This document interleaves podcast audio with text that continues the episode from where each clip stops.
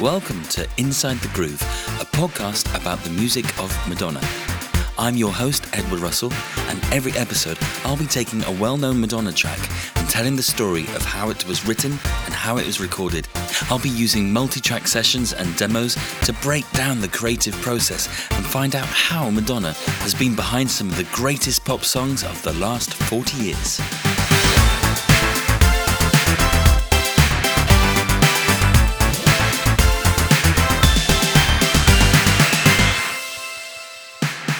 Don't Tell Me was released as a single on 14th of November 2000, the second from Madonna's eighth studio album, Music. First heard two months earlier on that record's release, it would be later called a fusion of folk and electronica, which had, until that point, been very much an underground sound that Madonna and her collaborator Mirwais Ahmadzai would take mainstream. This ambition was more than achieved when the single would go on to be number one hit in Canada, Italy, and New Zealand, plus reaching the number four position in both the UK and the US. The earliest version of this song was written by alternative country artist Joe Henry, who, after marrying a certain Melanie Ciccone, would also be Madonna's brother in law. Together with Mirwais, she would turn the song into a mid tempo dance groove number with minimal beats, whilst the stuttered guitar playing and closely mic'd vocals would start a new trend in music production. I'll be talking about this process and also making reference to a sample of a 1974 soul track which is used in the song as well as the string arrangement from Michel Colombier. Madonna would once again team up with Jean Baptiste Mondino to create a truly iconic video, which was inspired by the country and western graphics of the album artwork, and Madonna would heavily promote the song in Europe at the end of the year. With recent news that Madonna is to personally curate re releases of all of her albums, with a lot of people suggesting that this could finally mean access to the many unreleased songs and demos, I'll be exploring four songs that were completed but never made it to the music album, which could have taken the record into a much different direction had Madonna not changed tack and decided to work with Mirwais. I've also got Madonna's raw, untreated vocals from Don't Tell Me, allowing you to hear her pauses and breaths. And I've also got a very, very rare alternative mix of another Mirwais track, which is going to blow your minds. So, for now, get ready to sit back and relax. Not to stare up at me, but instead go inside the groove.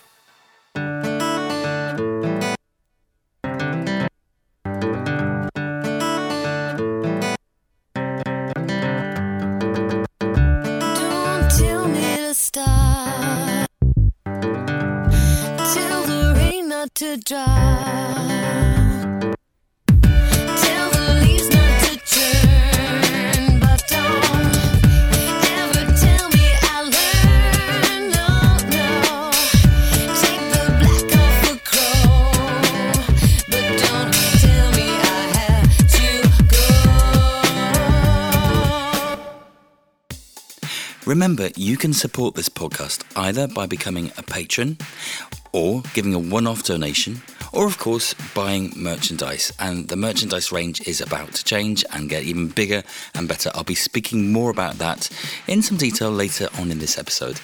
Just head over to www.insidethegroove.co.uk to find out more. Welcome to another episode of Inside the Groove.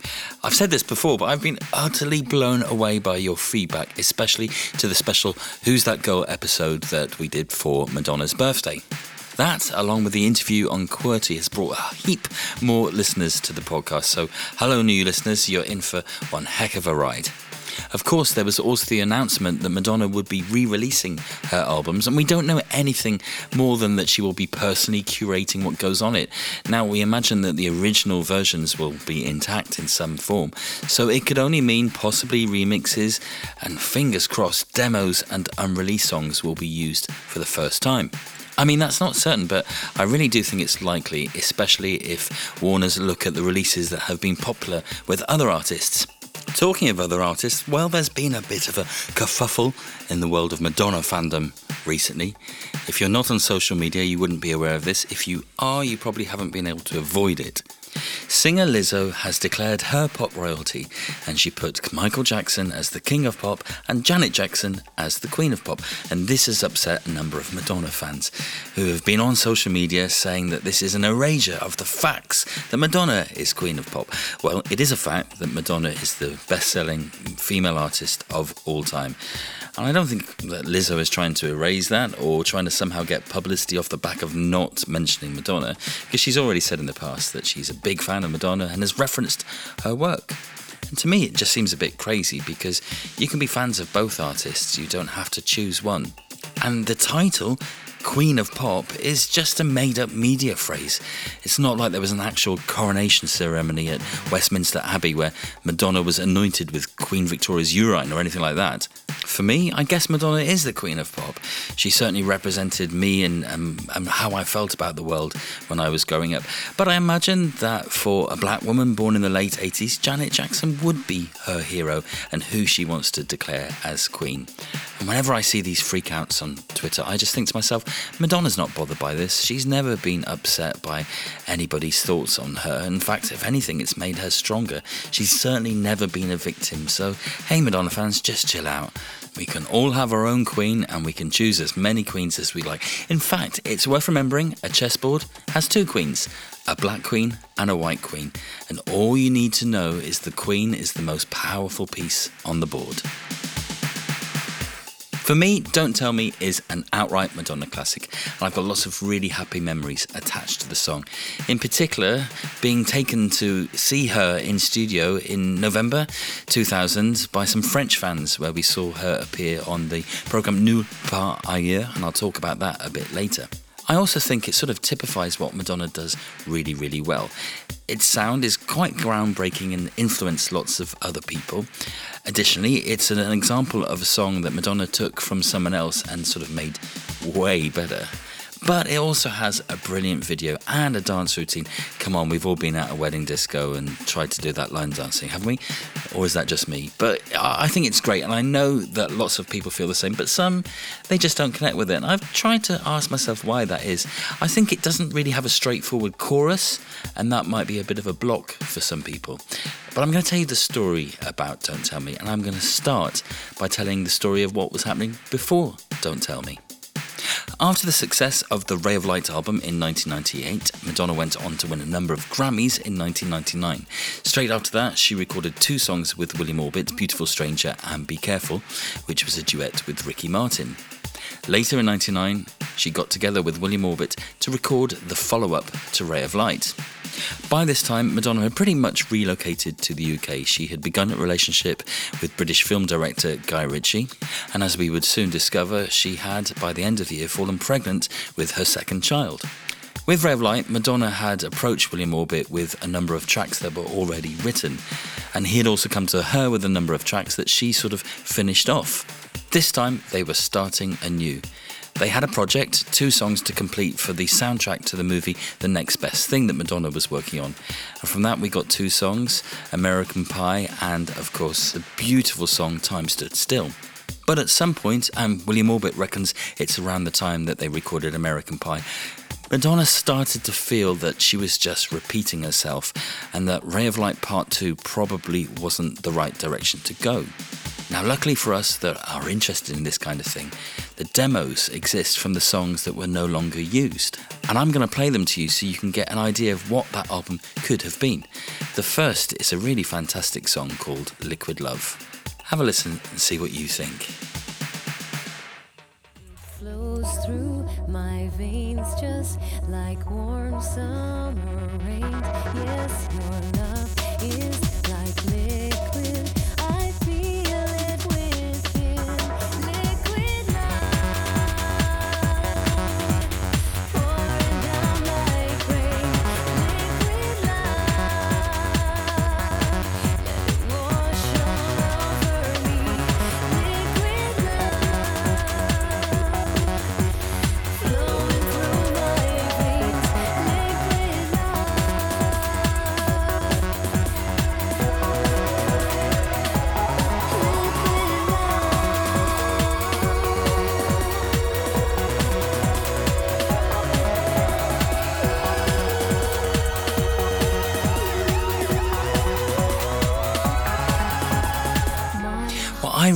like that song, um, but I do think it sort of sounds quite a bit like the track Ray of Light and probably not quite as good.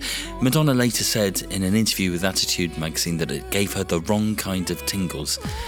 William Orbit did use the track. The instrumental went on to become another song he created for his Hello Waveforms album called Bubble Universe. Here's another track from that period called Run.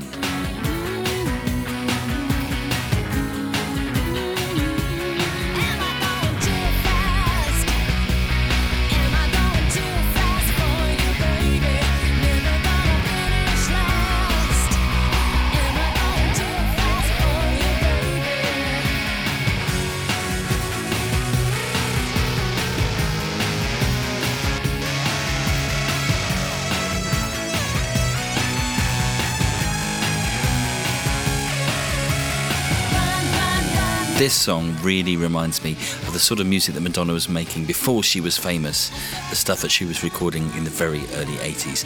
Here's another unreleased track from the Ray of Light follow up called La Petite Jeune Fille.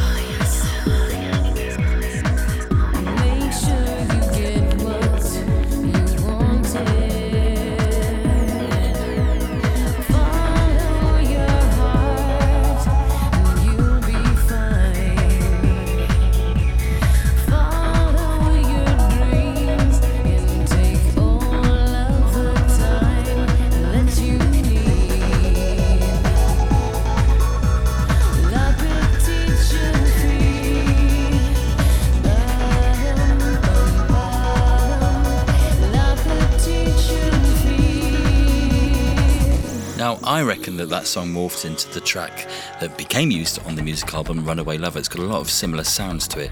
And here's another track that went disused. This one's called Little Girl.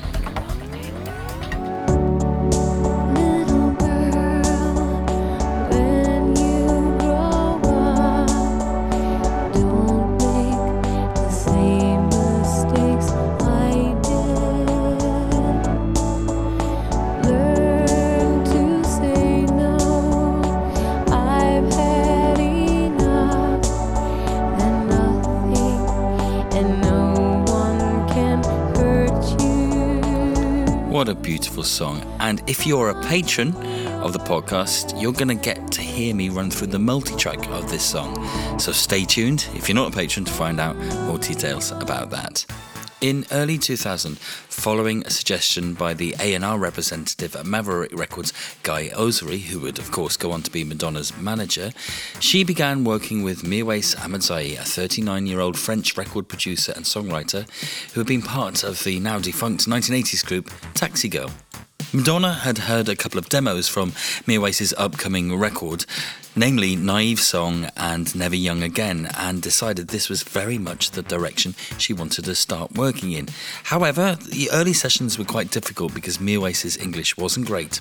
But they overcame that obstacle, and he ended up recording six songs with her for the album. She then went and reworked some of the tracks with William Orbit to give them the more pared back feel that Mirwais had created for her new record. Naive Song would inspire Impressive Instant, whilst Never Young Again would inspire music. But they had to go to another source for the track that would become Don't Tell Me. Joe Henry is an American singer songwriter, guitarist, and producer from North Carolina. In 1987, he married Melanie Ciccone, Madonna's younger sister. In 2000, Melanie sent Madonna a song that had been written by Joe that she thought that Madonna would be interested in recording.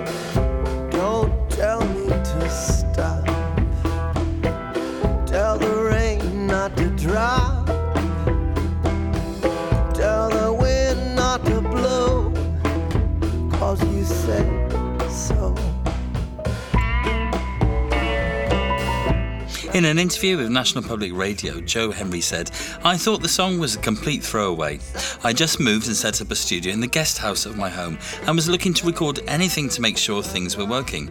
I needed something to record, so I wrote that song in about 25 minutes just to give myself something to do. I was a little embarrassed by it. It starts off a little spoon in June and takes a cryptic turn at the end. He goes on, I thought it was a trifle, but in the right hands, a trifle has turned into some very handsome shoes that I'm wearing. I'm not sure I quite understand that, but it's an interesting thought. Of course, what Madonna and Mirwais did to the track was very, very different indeed. You know, in 2021, it's very difficult to remember how Don't Tell Me first sounded 21 years ago. That intro with the skipping guitar sounded really, really strange back in the year 2000. These days, that effect is quite commonplace. In fact, the skipping sound had been used in Madonna tracks, including Shep Pettibone's remix of Into the Groove way back in 1987. But the whole missing passages and glitching effect really was very, very new. The other trick that Mirwais employed on the track was very closely mic'd vocals. By that, we literally mean that the singer was right at the front of the microphone, and that means every nuance is recorded. Every mouth move and every mastication. And it also means you get something called the proximity effect, which means the noise is very bassy. But of course, that can be EQ'd out. But with no reverb on those vocals in Don't Tell Me, it really sounded very different indeed. However, what followed in the charts was a heap of songs that also had that country guitar twang and those closely mic'd, reverb less vocals. So Madonna and Mirwais really did start a trend. Now, something that a lot of people don't know is that Don't Tell Me includes a sample of another song. Listen to this track.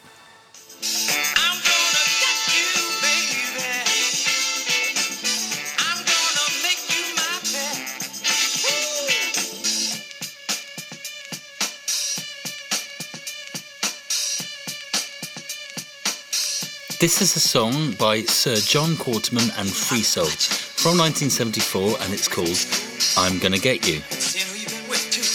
And can you hear that string? You'll probably know it from Don't Tell Me. Now, because no multi track for Don't Tell Me has leaked, I can't get in there, as it were, and find out if it's a sample used or if the string section was re recorded. What we do know, however, is that the luscious strings that appear towards the end of the song were arranged by Michel Colombier, who also, as you may recall, did the string arrangement for Die Another Day.